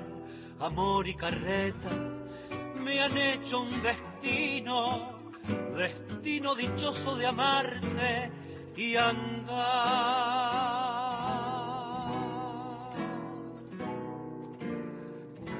Cuando la luz de la aurora viene la pampa aclarando las carretas seguidoras por la huella marchando y en la senda rezagada la noche quedó acostada y el viento trae del fogón ecos de aquella canción. Laray, lararay, lararero,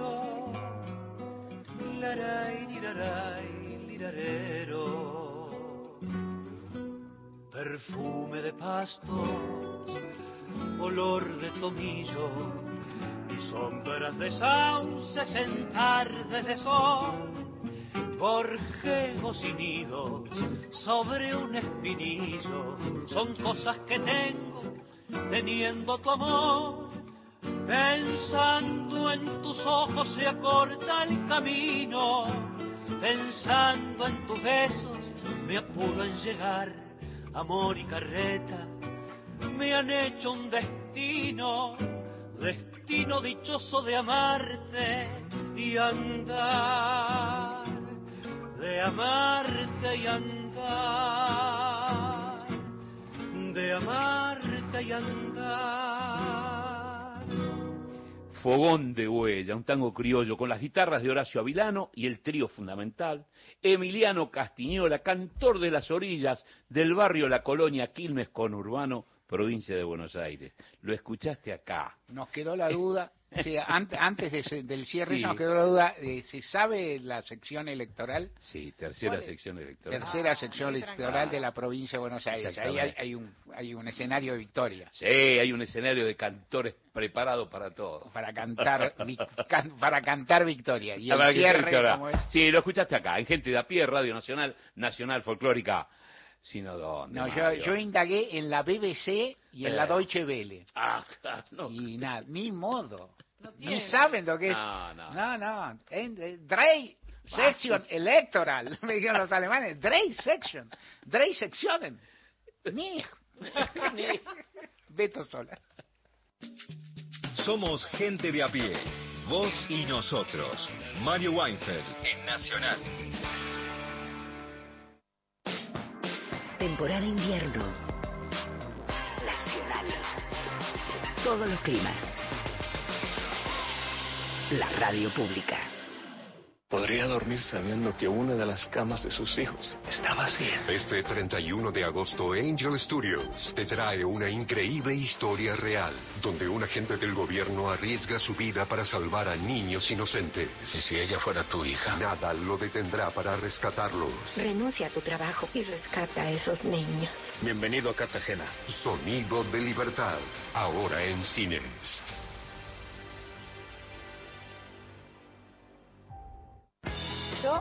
Creo en nuestro producto. Yo creo en el talento argentino. Yo creo en mi país. CREAR es un programa del Ministerio de Economía para aumentar el crédito productivo de las empresas nacionales, con el objetivo de generar más valor agregado a nuestros productos y nuevos puestos de trabajo. Entra en argentina.gov.ar barra crédito argentino y busca el mejor crédito para tu empresa. Primero la gente. Ministerio de Economía. Argentina Presidencia. ¿Buscas un lugar donde estacionar en el microcentro? Déjanos tu auto. Lo recibiremos bajo las más estrictas normas de seguridad sanitarias. Cuidarte y cuidarnos es la prioridad. Estacionar en el garage más seguro del microcentro, Avenida Corrientes 677, a metros de la calle Florida, sobre el lado izquierdo de la avenida. Tu mamá y tu papá dejaron muchas marcas. Vos sos una. Y vos vas dejando tus marcas. Trabajando, festejando, amando. La radio pública te acompaña mientras vos haces tus marcas. Porque todas van marcando nuestra historia y nuestra Argentina. Radio Nacional. Marca País. De lunes a viernes, de 15 a 17, Gente de a pie, con Mario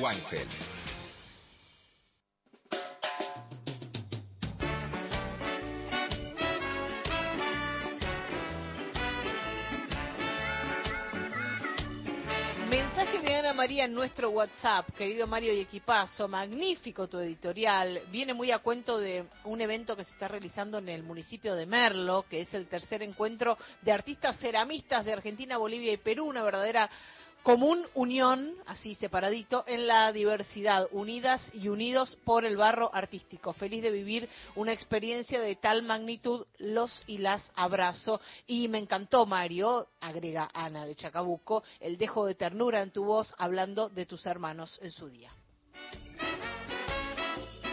La interpretación, Beto querido, ¿no? De esta hermosísima samba de gran Hamilton Quintana, que en el estafador Arranca diciendo, un día estuvo por el mundo y resolvió la infancia viviendo en la inocencia de los otros.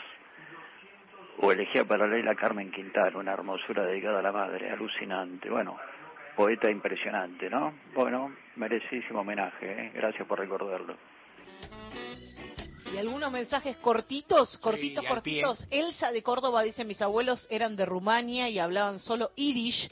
Mensaje también de Diana que dice, qué lindo la amanecida. Y Ricardo de Capitán Bermúdez, de la provincia de Santa Fe, dice, buen viernes. Beto sí, que hace gemir la prima y llorar la bordona. ¿Cómo se llama la prima, Beto? Beba. Trae, que venga. Ah, ¿cómo es? Tiene una prima. Mi prima de La prima de Beto. Bueno, bueno, bueno. Ya se van arrimando los coreutas en el interín. Hablamos un segundo de esto también. Otro día la podemos seguir más larga, pero esto de los nombres y los apellidos, la migraciones, la gente que llegaba de otros países, y acá fuera de aire Lorena me dijo que en su familia hay un apellido que en, que, que en migraciones tuvo un pequeño cambio. ¿Cómo es esto? Claro, el, el apellido de mi abuelo no es igual al de sus primos. O sea, mi mamá, o sea, tenemos un falso apellido materno. Ajá. Porque en realidad mi mamá era Diorio y, y, y no, era Claro. O sea, que tiene pri- tíos abuelos que son Di Llorio y, y su rama Diorio. Claro, en- el caso en el caso de mi familia hay dos historias, uno por la familia paterna, uno por la materna. Weinfeld, yo nosotros los Weinfeld decimos Weinfeld, el apellido es Weinfeld porque viene del yiddish, que se pronuncia más o menos como el alemán, la W. Pero Weinfeld en realidad está mal, W I N, porque es fonética. Weinfeld es- debiera ser Weinfeld con E, que se pronuncia casi igual en castellano y que es campo de vino, apellido muy común. Viñas, viñedas, campo de vino. Y en el caso de mi abuelo materno, que es más llamativo, tenía un nombre de pila que hablado en su yiddish chapurrián, pe- pensemos llegaba ahí. Habla en él, le preguntaba cómo se llama, se debía llamar algo así como Salomón, había dicho Salomón, Salvador, que yo, le pusieron Salvador. Eh, cuando mi abuelo se dio cuenta de lo que quería decir Salvador, que es un nombre católico, obvio, Salvador hay uno sol, digamos, ¿ah? Salvador, ¿ah? Cuando se dio cuenta ya lo tenía puesto. La historia, a mí siempre, hasta que la entendí me tomó un tiempo, la historia es linda como Argentina, porque mi abuelo se lo puso, se fue a vivir una colonia judía donde por ahí la gente no se daba mucha cuenta, todavía la harían en Yiddish, que yo como llegó y ya llevaba unos años, ya todos le decía, ¿cómo está don Salvador? Mi abuelo era como Soriano, un hombre que parecía viejo, cuando todavía no lo era. Entonces decía, ¿cómo está don Salvador? ¿Cómo está usted Salvador? ¿Cómo anda? Y le quedó Salvador. Mi abuela le decía Salvador digamos, ¿no? Y le quedó Salvador, que, o sea, un hombre eh, sí, mestizo que se le puso acá. A mi abuelo no le hubiera convencido mucho una explicación tan larga. ¿No es cierto? Porque mi abuelo tenía su, su bueno, su, su historia, sus temores, sus aprensiones, el nazismo ahí encima, la persecución. Esto no le hubiera gustado. Lo que se adecuó es a, a llamarse Salvador, que a mí me gusta la historia. Bueno, vamos con el coro, que vengan, que vengan los coreutas. Hay, hay una desidia de coreutas. Cuánta Vamos, soledad que tenemos, ¿no? ¿Cómo? Sí. ¿Cuánta no- soledad? ¿Cuánta a ver, soledad? Sí, a ver hay si nos sentimos hay- mejor. No, les, les, hay les coreutas, las coreutas. Y los coreutas están muy remolonos. Sí, tienen, ahí está, tienen el cobayo cansado porque trabajan en un laboratorio. Hay un la menor que te espera. Bueno, Ah. a ver. Hay un la menor que te espera. Bueno, esperemos. A ver, es en la menor. Un la menor, sí. Es un sanderismo. Es un sandrismo. Quiero llenarme de ti, que necesita de ese compromiso. ¿Y qué dijo Violeta? No sé. Eh, ¿Qué dijo? dijo, tiene que ser un presto a muchato. ¿eh? Ajá. Lleno, completo, colmado. Ajá, muy bien. Pensé que era muchacha, así, De amucharse. De amuchar. Pareció muy Sí, Bueno. un poco los anteojos de cantar. Los anteojos de cantar, muy bien. Escribir una canción a tus cabellos, luego estar en la arena dibujar. Oír tu nombre cantado por el viento, ver tu sonrisa jugando en el mar. Quiero flotar en cada beso entre las nubes y contemplarte en tu adorable juventud. Luego pintarte con luz del arco iris y hacer un cuadro de amor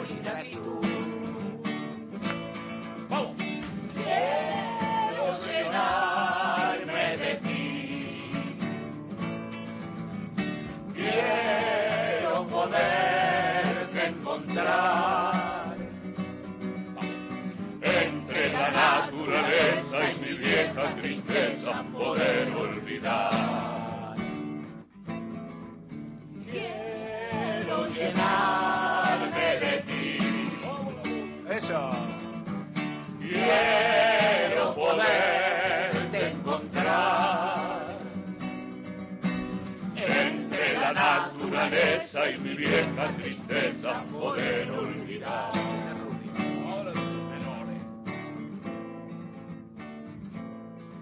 Quiero encerrar a tu mirada entre mis manos, luego abrazarte y llenarte de calor, para que el frío de los años no te dañe y y conservarte como una bella flor.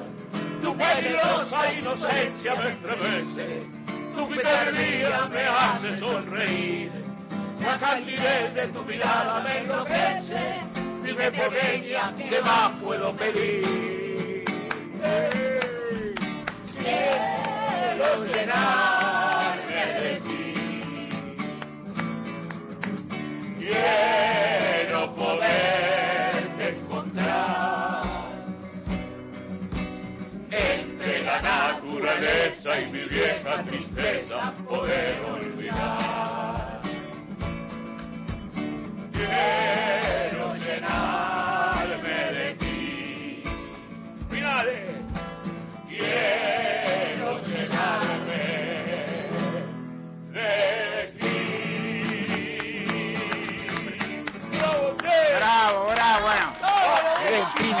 Argentina, Argentina. Llega- Llegaron los coreutas y le pusieron ánimo, le pusieron corazón, le pusieron... El, la menor, sí, la menor tuvo una interpretación mayor. Nicolini fue sí mayor. Sí, señor. Sí, la positividad de Nicolini llevada a las tablas y la perdemos, ¿eh? Esto nos ha pasado con más de una... Nos vamos yendo, ¿eh? no, no, Y no hace tanto. El, el viernes que viene es pedacito de cielo, o sea que me, me, me van... Sí, me van estudiando, vamos trabajando, Vamos hacemos, sí, vamos hacemos un par de reuniones Zoom. hacemos un par, sí, hacemos un Si no par, me conecto, arranquen, ¿eh? Sí, va a ser difícil. Esperemos que todos, que todos y todas estén en una reunión Zoom. Vamos a hacer lunes, mier- lunes, miércoles y jueves. Ah. El fin de semana descansen, aprovechen. Igual como, nuestro público nos vamos como todos los días a las 5 de la tarde, volvemos la semana que viene como todos los días de 3 a 5. Esperamos que el programa te haya gustado, creemos que, que estuvo a la altura de lo que mereces y por lo menos nos esforzamos para conseguirlo. Feliz año nuevo de, de nuevo, Yana Tobaf, buen fin de todo lo demás, Aguitiur para los los que tienen, que son unos cuantos, más o menos la memoria que tiene uno, hay que tener unos añitos, pero por ahí andamos, despedida con otra versión de Quiero llenarme Sí. de ti, Fossati. Un muchacho de Valentina Alcina que toca la puerta, se llama Roberto Sánchez, le dicen Sandro. ¿Y de qué sección electoral? Eh, Eh, ¿Valentina eh, Alcina qué es? Es tercero, es Lanús. Lanús. Tercero. Ahí está, sí. Lanús, tercero. Quiero escribir una canción a tus cabellos, luego tu cara en la arena dibujar. Oíré tu nombre cantado por el viento, pero tu sonrisa jugando en el mar. Quiero flotar en cada beso entre las nubes y contemplarte en tu adorable juventud. Luego pintarte con luz del arco iris y hacer un cuadro de amor y gratitud.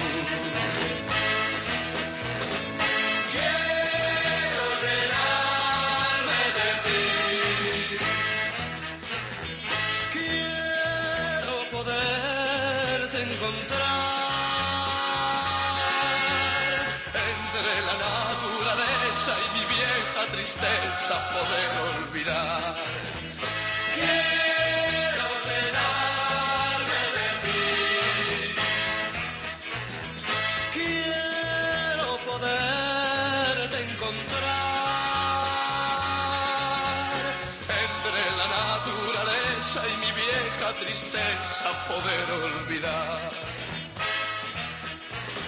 Quiero encerrar a tu mirada entre mis manos, luego abrazarte y llenarte de calor, para que el frío de los años no te dañe y conservarte como una bella flor, tu peligrosa insolencia